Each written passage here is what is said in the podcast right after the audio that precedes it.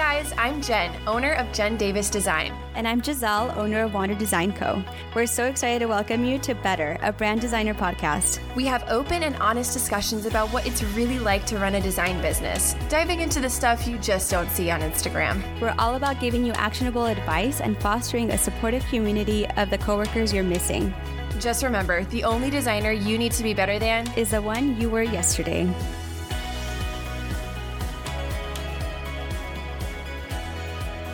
Guys, welcome back to Better the Brand Designer podcast. We cannot believe it is finally the last episode of season two. How crazy is that? We, we launched this in Woo! October of last year and now we're already finishing up our second season. So we are pumped to be hanging out with you guys, whatever you're doing today. So, intro question time. We often hear from our listeners how helpful this podcast has been for them. Um, we know you guys learn a lot. We learn a lot from you. Our intro question is What is one thing that the Better Better the Brand Designer podcast has taught you? Not, not only has this podcast taught me about the number of brand designers that are out there and the number of people who are interested in brand design, but also just the quality of the people in our industry has completely blown me away. Um, I definitely started out being a brand designer thinking that everyone was just way better than me. And like, I, like, how dare I, you know, try to break into this industry that already felt super, super saturated. And one thing that I've really taken away from this podcast, our community, listening to all the guests is that even though there are so many of us, there is truly room for everyone. And everyone just like wants to celebrate the successes of our peers in our industry. And I think that's something that's really unique to us. I, I, don't know if it's unique to design as a whole, but I think with brand design specifically, that's something that's really surprised me. And it's definitely a big takeaway that I've had from creating this content for you guys. That is so beautiful, Jen. I love that oh, answer. Oh, thanks. I know I'm fluffy. I love it so much. I'm fluffy. yeah, I, I 100% agree with you. I think that's one thing that the this podcast has taught me is how amazing our community is, and the fact that you and I created this because we thought, hey, we're like two lonely designers working from home. Like if one other lonely designer can benefit from listening to our conversation. And then it turns out that like there's tons of people that resonate and like we hear all these messages and it's so heartwarming to hear that that we are creating a community where a community was long overdue. I know. It's it's crazy that we ended up being the people to do that. You know, I feel like if it wasn't us, it would definitely be someone, but and you know, that's not to say there's not going to be another, you know, brand designer podcast and community out there. I mean, there's more than enough room for everyone, but I I truly feel just honored to be able to be in this position where I'm sharing the things that I'm learning with you guys in real time. You know, I always talk about how I have these yeah. breakthrough moments every podcast and that's 100% true. And so I'm just I'm we we are both blown away by just the support and the positivity and the willingness of you guys to open up in our group um, to engage with us on social media and to engage with each other like seriously we like freak out out of happiness when we see two people connect on our Facebook group. It's literally the best feeling yeah. in the world. You guys have no idea.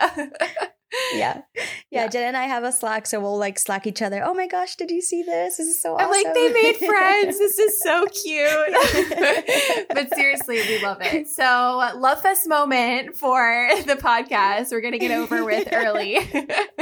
yeah. I don't think that we would have continued on with this if I mean, at first it was funny just doing it without having any anybody to talk to really, and then once we started actually revealing this to the world and building the community, we we could picture the people we're talking to, and that's super helpful as well. Yes, and just you know having Jen take over sometimes or having me take over sometimes depending on our workloads has been super awesome. And I don't know the chemistry that we have, the fact that yeah. we get to hang out and like look forward to that is awesome. I know. One of the biggest things that we hear from our, our listeners, and I'm so flattered by this feedback, is that people say they feel like we're their design friends. And we feel like we're your design friends as well. We've had so many listeners reach out to us just one on one on our Instagram or even on our, our personal um, our Instagram pages for our businesses, just just to say hey, you know. And we love that. I love that. I'm always the type of person that thinks that I'm bothering people when I do stuff like that. But like, guys, seriously, we love hearing from you. And that kind of leads us into our tradition for our final episode today. Um, we're going to do all inbox questions, which is super fun. I love Q&A style podcasts. So we're just going to go ahead and dive right in. We're going to try and get through as many as we possibly can. And uh, we're going to have a little fun with it. So Giselle, why don't you start us off? Woohoo! So Sonia Nicole asks, how do you manage the information overload of all the things people say you should be doing versus what should you should actually be doing? Uh, this is uh, this is something that I really struggle with. Um, I I definitely get information overload really easily, and sometimes I get it without knowing it. Um, and I think that's something that should we should really think about is the intentionality of allowing certain things through your filter and then keeping certain things outside of that filter if that makes sense so that might mean limiting your time on instagram it might mean you know devoting an hour a week to like going on your favorite design blogs or listening to your favorite design podcasts. Um, and then it also might mean kind of curating the list of people that you're getting that information from. So rather than just kind of following anyone who is a brand designer on Instagram, maybe you kind of really make sure that the people that you're following have the same values, that they have the same goals for their business. You know, some people might be wanting to make a multi-million dollar business. That might not be what your goal is. So I, I think that my advice on this would be to kind of curate mm-hmm. down the um, the amount of hours that you're absorbing information, but also the sources that you're getting that information from, because that will help you kind of align all of the stuff that you're taking in with the values that you have in your own business. That is so well said. There's nothing else I can really add to that except just prioritizing as well. Like if you're confused as to what you should actually be doing is ask yourself what is essential for my business right now for me to succeed and then prioritize what you've been learning. Maybe write it down in a journal and say, "All right, number one thing I should focus on is this." And once you find the time, finding like the other things down the list. So good. Do you want to ask the next question? Yes. Okay. Haley Smith asks, how do you work with indecisive clients ooh, who don't know what they want? So the short answer is that I don't. yep. and um, the long answer is that most of the time I found that these indecisive clients, I can find out from the sales call, basically, that they're going to be hard to work with because if they're indecisive at that moment, then they're going to be indecisive throughout the entire process and drag it out. And that's not to say that you're not going to find a solution for them. I'm sure you will uh, as I have, but it's just the fact that it just becomes like a much longer process than I enjoy and that works with my schedule and things like that. I just prefer not to. So that's uh, and kind of goes into the sales call and sussing out your clients to see who you actually want to work with. Completely. And I, I think that kind of figuring out those red flags sometimes it can be kind of difficult in the beginning but you'll learn from experience and um, it's it's something that you just have to be really intuitive about. If you're getting kind of weird vibes you know if someone can't decide what package they want or you know they can't decide or if they you know if they want to do branding or if they want to do mini brand or if they you know like all of those little decisions that go into getting the client onboarded like you know, like how they want to divide up their invoice or, or, whatever it is. Like all of those little things will lead, like it'll just show you the way that they experience um, service, you know, providers for their business and definitely something to pay attention to. Yeah. And one of those red flags is when they want another call after the sales call. Mm, so they're like, yep. oh, I don't know. Can I get back to you? Can we have another call later? And then, you know, they still haven't even paid you and they already want another call. Anyway, Brianna Butler asks, How confident do you usually feel about the success of the end product? Oh, Brianna, girl, girlfriend. I never feel confident when I send off something to a client. Honestly, like I can be super excited about something and then as soon as I hit send, after reading the email like 50 times working on that um i just have this crash of like oh my goodness it's not good enough she's gonna hate it like i have all of these emotions that come flooding in and i think that that's something that's important that we talk about um as just as creatives you know like we so much of what we do is so tied up in our identity. You know, I definitely consider myself like an artist and a creator and just sending something off or even showing something in a Facebook group to get feedback is always really, really nerve wracking. So, my honest answer is that even though I'm extremely confident in my design skills, like I know I'm a good designer, I definitely get a little nervous whenever I send something off to a client. And I don't think there's anything wrong with that. I think that it's, again, something that takes practice. You need to work on um, that confidence. And I'm going to send it. I am happy with it. And we, like, most of the time in my business, the refinements are minimal. And I just have to remember that. Yes.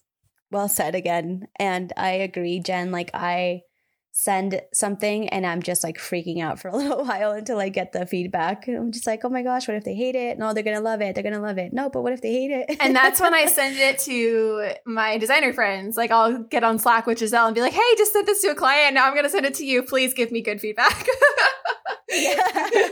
so that actually kind of helps, you know. And I've actually seen people do that in our Facebook group, and I love, I love, I love doing that because that that period of waiting, you know, uh, it's it can be a little a little nerve wracking. So, and then figuring out like in terms of the success of the end product, let's say that you know the client has approved it and it's all ready to go and you're putting it on your portfolio and you're asking how do you usually feel about the success i would say just like referring back to your discovery phase or whatever phase you have before designing and and asking yourself does this meet this goal and kind of giving yourself your own audit based off of what you and the client initially had talked about and the direction that you decided on how well you nailed that so good. Yeah, that could be a whole episode in of itself for sure.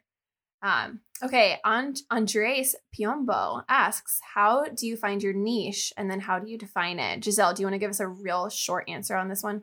Yeah, so I think finding your niche, you just look at the clients that you've enjoyed and the projects that you've enjoyed, and what catches your eye, and and then based off of that, start getting more into it figuring out like what are the words that these people use? Like what industries are they in or what size their company's at? Where are they located? Things like that.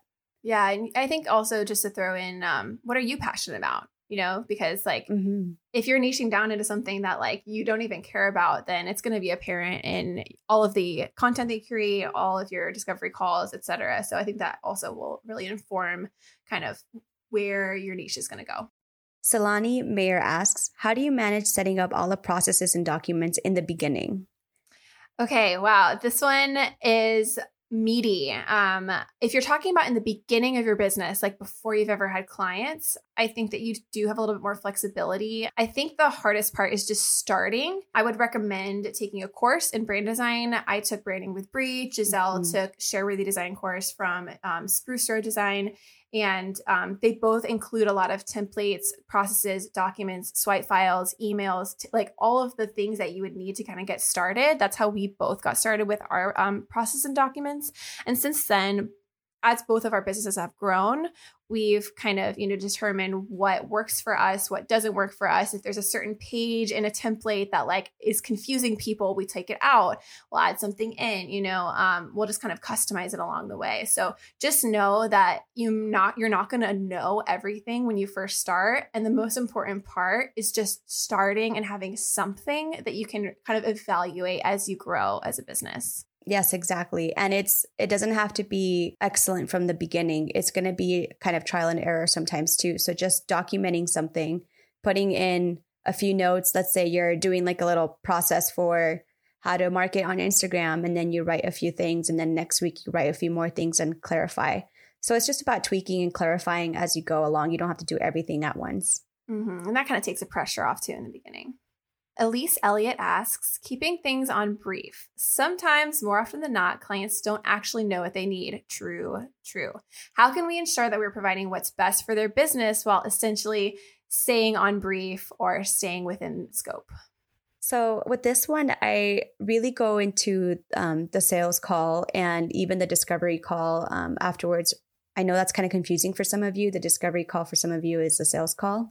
So, I'm just talking about the call before a deposit is paid and then the call after a deposit is paid.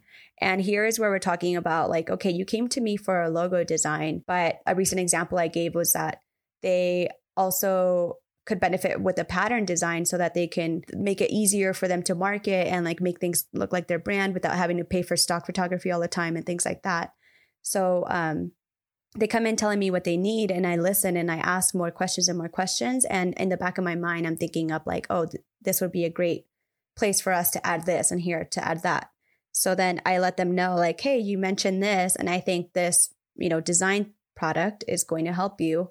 How does that sound? And um, because it, you know, they're coming to you as a you're the consultant so they're gonna have that trust factor in you to like tell them what they need jen is there anything for you to add no, I, I I really couldn't have said it better myself. Giselle has a lot of experience, and um, Giselle just did a talk on this for the Simply Profitable Designer Summit. If you guys are interested, we'll link it to this episode. It's all about how to have a successful discovery slash sales call. Um, and I think that it really goes back to you know those foundations and limits, and you know figuring out what they actually need on that call in the very beginning. Um, strong foundation, very important.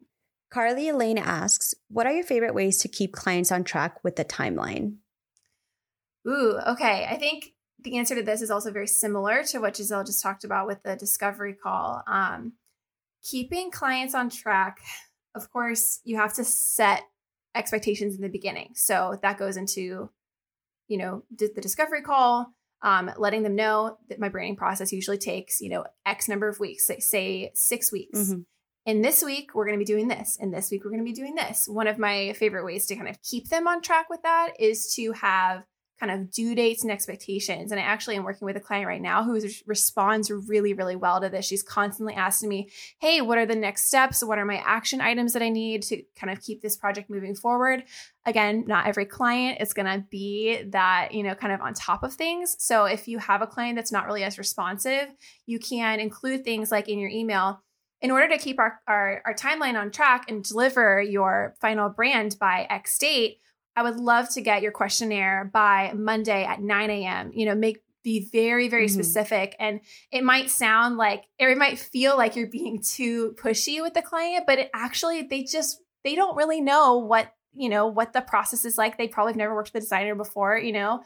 And so they'll appreciate it. You know, it's like, I hate to use this metaphor, but I'm going to use it anyways when you have a dog, the dog wants to know what it can do to please you. You know, most dogs don't just act out for for no reason at all. Like dogs want to have like a strong leader to be able to look to to I mean, I'm not a dog trainer, but this is just my own experience with my own dog. Um they, they want they want to know that like you are in control and that you have you know an expectation of them to sit and then they'll get a treat or whatever so i feel like I, th- bear with me here, guys, but I feel like that kind of that metaphor kind of kind of it applies here. I, I really, I really do. I, I in, at least in my experience, clients want to know what you want from them. Think about what you would want to know if you're working with a service provider. You want to make their job easy, right? I feel like most people are like that. I love that metaphor, by the way. Thank you. Validating my metaphors.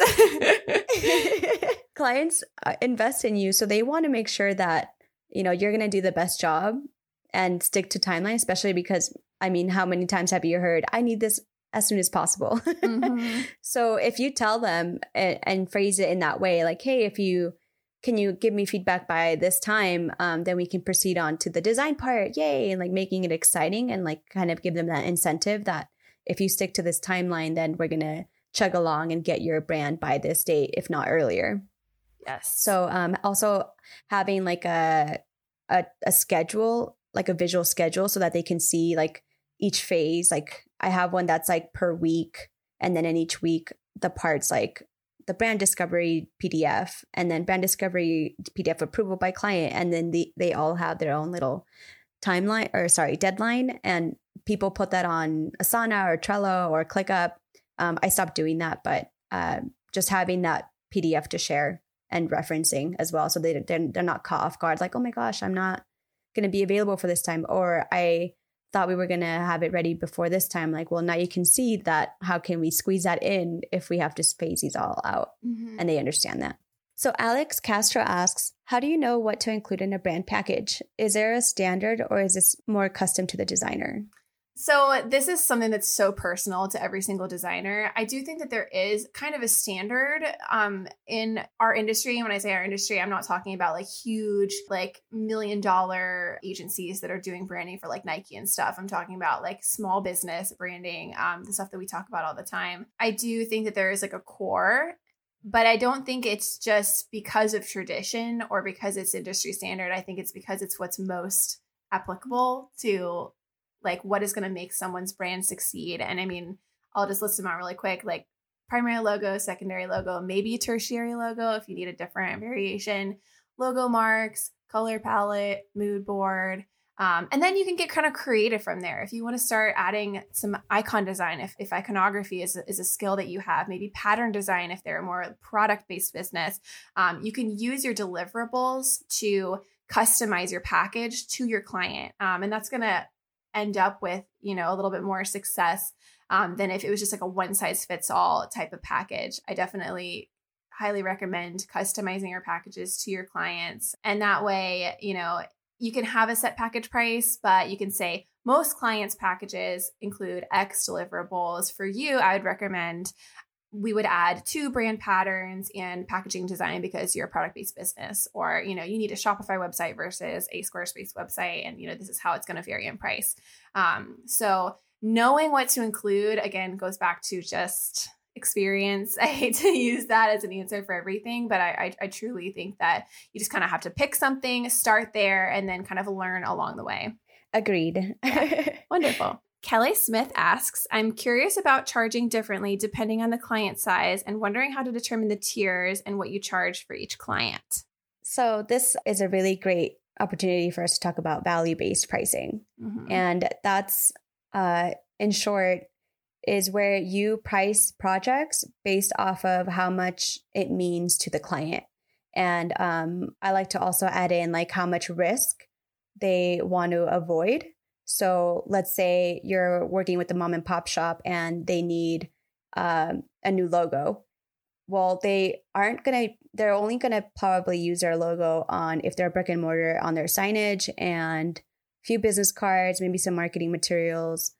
Um, and let's say that's it.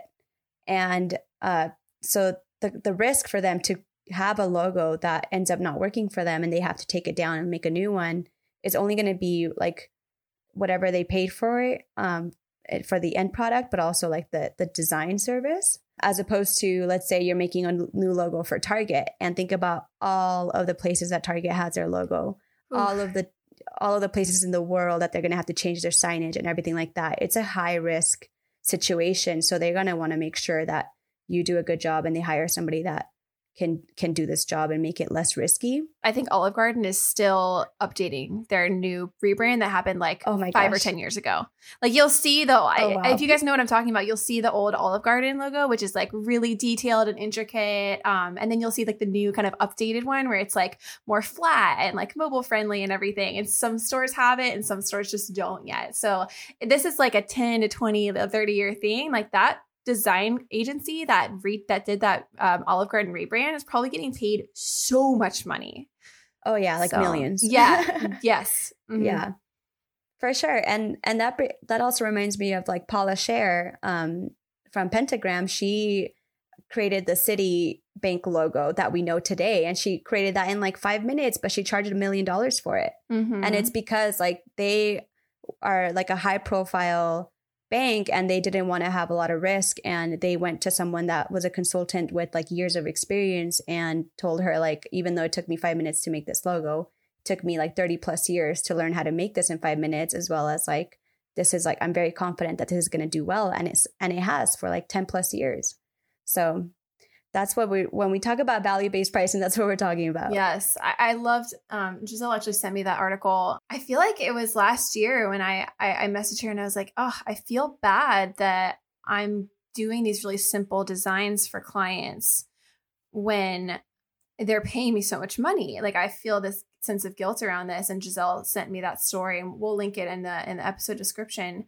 Um like it's not about the number of hours that it takes you to do the logo design. It's about the value that you're providing to the client and and whether that's like you, you determine how much more money they want they want to sell on their website and then you take a cut of that maybe you know 5 or 10% or you know you hit you get to that that number in a different way. Um, one person that I recommend if you guys are interested in learning more about value based pricing is Morgan Rapp from October Inc. I'm actually taking her Shopify course right now. I highly recommend. Um, and she has a whole section in there teaching about how to, you know, broach the subject of value based pricing, how to determine the rate that you're getting for the website. And it's it's truly like it's it's amazing um and it's so much more than we could ever explain you know in this short bam bam bam um question and answer format that we're doing. So highly recommend um it's called amplify shopify if any of you guys are interested and we'll we'll link that uh, below as well. She does a lot of content around value-based pricing so if you follow her on instagram too i'm sure she has some free trainings as well. Awesome. Next question abby artuso asks how to instill confidence in your client that they've made the right decision hiring you. I think this goes with just the way you have your process. Like you don't have to tell them, you have to show them. And actually, last week, I sent off the uh, discovery document to um, one of my recent branding clients. And she replied with, like, her first sentence was just reading this document over and over again made me feel like this was the absolute right decision to hire you. Like, I'm so excited that you're creating my brand. And I was so excited to see that. I've never gotten feedback on that before. you should take a screenshot of that and save it in your little like oh, I hype did. folder. yeah, in my little hype folder. I love it. so yeah, to just you know instill confidence by letting your client know that everything that you're doing is intentional and then proving it. So, you know, in the sales call, telling them this is our process and we have this process because, you know, it, it makes us very effective and efficient in what we do and it, produ- it provides results that we have set or like goals that we've set from the beginning. And then as you provide each step of the process, telling them, like, hey, like, I have the brand questionnaire for you now. And this questionnaire allows us to figure out more about your brand, like get to know it and this and that. Then the next phase, also explaining what the phase is, what the results you're hoping for from that phase, and so on, like throughout the entire process. And again, like Jen and I had talked about us taking the um, uh, branding with Brie and the Shareworthy design courses that have helped us create these processes. And I mean, you can learn to make it yourself, but we're both very excited that we spent a month or two or so to learn it by somebody else and um, adapt into our business and saved us a lot of time and guesswork um, so that we can instill that confidence in our clients. Yes. And I mean, my short answer to this is to just be confident in yourself as a designer. Um, that's something that yeah. we are both working on. It's something that every designer, every creative out there is constantly working on. Um, but when you show up as the most confident version of yourself, whether or not that's the way you always show up in the world, but when you're on a sales call, put on that confidence mask, you know, put on your glasses, put on some lipstick, whatever it is that makes you feel the most confident in yourself. And that is going to bleed over into them because think about it if you if the, the tables were turned you know and you're interviewing a photographer or whatever and you hear them say like oh you know like maybe we could do this location, I guess. Like rather than this is the process that I worked with all of my clients on. We're gonna go and shoot at these this this and this locations because I know that's gonna be perfect for your brand. Um, you know, and like you're gonna love your photos. Like how much more confident do you feel in them just based off of the way that they talk to you on the phone? So um, that's my little two cents. Okay. Sherry West Holly asks, How do I measure the success of a branding or rebrand project?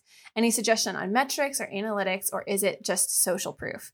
This is a great question because testimonials are everything, referrals are everything in the branding world. Um, branding is so so personal, um, it's intimate. People want to work with someone that they know is going to do a good job. So one thing that you can do when you're offboarding is you can fill, you can have your clients fill out a little testimonial form. Most of us probably do this. And then a year later or six months later, maybe think about instituting a follow up with that client to kind of gauge their happiness with the brand, um, seeing what changes or growth they've experienced in their business since you've worked with them. There is unfortunately no way to determine whether or not it really was the brand that grew their business, but I don't think there's anything wrong with sharing on your website that you know you did a brand for X client within the next 6 months they made X amount of dollars percent or X percent more in their business than they had made before working with you.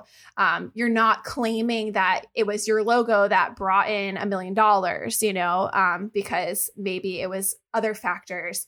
We're not doing like a scientific experiment on this, but um, I think that can be really, really valuable. And those are the kinds of things that I look for um, on other service providers' websites when I'm kind of checking them out um, for services for my business.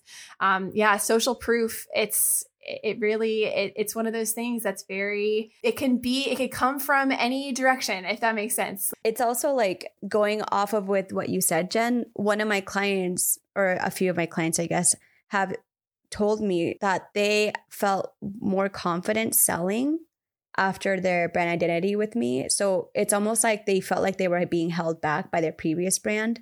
And now they can like fully embrace who they are in full confidence and get out into the world and market and do all of these things. So, you know, ask asking a client like how do you feel after your brand identity like let's say like 2 months, 3 months, 6 months later and capturing that feeling um, from the client because that's mostly like the pain point that you're aiming at for clients that you want to attract, right? It's people that don't feel confident selling, they feel like they outgrew their brand, like all of these things. Like answer that with these testimonials and these social proof. Like it doesn't have to be measurable.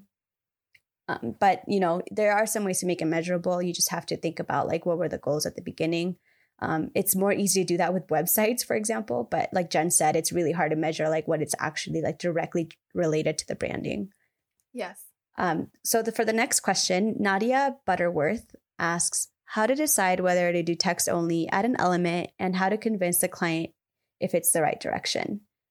Okay, so the age old question of typographic or illustration. I feel like that is a huge kind of like fork in the road when you're starting off to design a brand. At least it is for me. Um, does the client want something just purely typographic, or is there some kind of illustration or icon or element that they want added in there? I will straight up ask people in my creative direction call, which is the first call I have with them after they've booked me. Do you picture your brand being typographic, meaning only a font? Or do you picture some kind of logo, like little icon element illustration? And most of the time, they will have an answer for you. If they say, really, I don't care either way, then that kind of gives you the leeway to explore in multiple directions. But if they say, mm-hmm. you know, an answer where they're like, yeah, I definitely want like this intricate illustration, and you feel like it's not the right direction for them, that is the moment where you put your foot down and you step into that creative director role and you say, hey, I totally respect that you want this really intricate illustration or you really like this other person's brand. Let's talk about why you want that and how we could maybe you know determine a, a, direction that works for your brand this this will also kind of help once you've done the brand strategy um, you've you've dived into their values etc so you can reference those things and the second part of the question yeah. how to convince the client it's the right direction or the right decision like you just like like we just said be confident in it. Um, you're the designer you are the creative director um, you're the consultant. That's something giselle says all the time be the consultant. And just always go back and reference that brand strategy that you made the beginning. Um, have that really strong foundational process. Um, and rather than you know just convincing them that's like oh well this is the best design decision because it's pretty like you will have those strategic sentences and buzzwords or whatever you want to call them to go back to to say, hey, remember how you said you wanted your brand to feel more tranquil and peaceful? That's why I made that decision to make your font really thin or to include this really like um, simple icon. Because if we went a little bit more, you know, complicated with it, it might not have that feel that we're trying to go for. Um, that was just a little example like role playing of mm-hmm. you know a client but i think um always going back to the brand strategy um, super super important. Yep. Yep. And uh, in addition to what you said jen I, for me we do it on the onboarding questionnaire. I have a little chart that says um, for any uh, do you have any logo preferences? And then there's like little check mark list and there's you know all of those decisions there and they can click it. But i also say this doesn't mean that you're selecting what you're going to end up with. Uh, it's just for me to um to like understand what your vision is and then provide something even better for you. So with that in mind, like that you're like they don't also don't feel like they're just signing up for a template. exactly, exactly. Um, always good to keep your avenues open. Um, but it is good to know like whether or not the client like really, really want like they really wanted an illustration or something. It's like it's better to know in the beginning than to like yeah, yeah, present them something sure. typographic and then have them be like, oh, I thought a logo had an illustration in it, and you're like, well, not all logo, yep. you know. So uh, always yes, good to be upfront yeah. and set your boundaries at the beginning. Yeah. So Dawn O'Neill asks, How do you get clients when you're an introvert? I'm not very salesy, so I feel like I might be missing out on potential work. Giselle, do you, as our resident introvert? yeah, if you guys haven't noticed, I'm the introvert. And um, the way that I like to get clients is I I'm actually an extroverted introvert, so I can like be very bubbly and like friendly at the beginning, but then there's a point where like my my energy just zaps and I need to be alone for a while.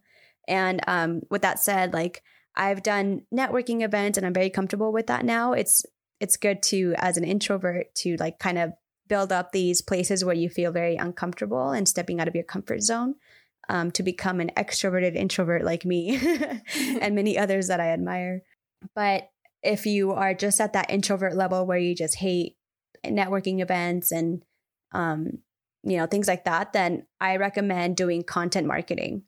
And that's when, you know, you get to like do as much work as you want and provide value, like free value for clients and opening up so that people understand, like, know you a little bit more as a business owner, what your values are, what you stand for, um, the things that you aspire to become. All of those things are very attractive ways to get clients and being consistent with that. So, showing up for your people, whether it's on Instagram, on Facebook, whatever platform you prefer to use. Um, whatever platform you prefer, just choose that platform and love it, and it will love you back. So, um, one of the one of the ones that I really like for content marketing is Pinterest. So look into that and see how um, you can utilize that for your uh, marketing, like networking, and ways to get clients. Yes, hundred percent agree. I mean, and even as an extrovert, I I feel like sometimes you just are not in the mood to be salesy. And you have to remember that mm-hmm. being true to yourself and authentic to your own business values are going to, that's going to shine through more than forcing yourself to step into a role that you're not comfortable or confident in. Um, so, yeah, you know, you might really connect with someone who is also introverted and feels uncomfortable being on the other side of a sales call. And by saying, even, you know, if you're just opening up in the beginning and be like, hey, I am an introvert and, you know, sales calls are, you know, not my favorite thing, but I really just want to get to know you. I want to get to know your business. Think of this as just a really casual phone call. Pressure's off. We'll talk about pricing, but, you know, I really want to just get to know you. Like just being honest and just, and, you know, and opening up if you feel that that's the right way to kind of handle that phone call, I think is, uh, it's going to go a long way just just being true to yourself being authentic um, the word authentic is just so overused but just being real um, I, I, definitely think that that is is huge um, so don't force yourself into something that you're not comfortable with um, and you'll get there yeah yeah yeah well said jen thank you and that wraps up our inbox questions for this episode and our season finale oh for gosh. season two. I can't believe we're here. I'm so proud of us. Oh my goodness. Oh, this is so amazing. I'm very proud of everybody. And thank you all so much for all of the support, all of the shares, yes. all of the messages you've sent us. And um, we just hope that you continue to support each other and keep sending those questions to us. We have some exciting things working. For one, our resources guide is now out on Woo-hoo! our website, it's live. It's a little tab in there called resources and we have all of our favorite well not all of them because that would be completely overwhelming. i know. Some of our favorite uh, places courses websites mock-ups everything like some books creative market favorites you name it we have we probably have it there and if not then we probably will be adding to that and some of those are affiliate links to help us with our costs, with our hosting, and with our editor, and just to show your support for us that you want to see more episodes coming from us. Yes. So thank you so much for all of your support. Yes, it's it truly means the world to us. We could talk about how much we love you guys for forever, and that is something actually we wanted to celebrate here. We um, our number of members in our Facebook group today has just reached over 600, which is crazy. Woo! When we first started, we were like, "Is nuts. anyone going to join? Like, does anyone care? Does do people Yeah. need this?" and people join, people care, and yes, they do need it, and that's something that has been so amazing to see just kind of grow. I mean, just beyond like what we in, initially intentioned um, or even thought was possible for for the better brand. And um, we're not even a year into this, and we really have some big plans, and we're we're so excited to continue just providing this free content to you guys and connecting and all of that. So. Let's finish up our episode with our inbox question for you guys. Since this was a whole episode of inbox questions, um, we have an inbox question for you to answer in our Facebook group. So, what is one thing that you learned from our podcaster community that made your design business better? See what we did there? we'll make a little graphic for our Facebook group. Go ahead and jump in, answer that question, share with your design friends. So much sharing has gone on, so many stories that we've been able to add to our little highlights. Um, so many more that we haven't been able to get to, but just thank you guys so, so much. Yeah, we wouldn't be here without you guys, and we do this for you. So let us know what what you love and what you want to hear more of, Absolutely. and we'll see you next season. Woohoo! See you next season. Bye, guys. We hope you enjoyed today's conversation. Subscribe wherever you're listening to make sure you don't miss an episode. And we'd be forever grateful if you left us a review on Apple Podcasts. We bet you've got designer friends who'd enjoy it too, so share it with them. If you'd like to submit an inbox question for us to answer on air or want to get in contact with us directly or are interested in a guest interview slot, reach out at inbox at betterbranddesigner.com. There are so many amazing conversations happening inside our Facebook community. We'd love to hang out with you in there. Search for Better the Brand Designer podcast to join us. And visit us online at betterbranddesigner.com to learn more about our podcast and each other.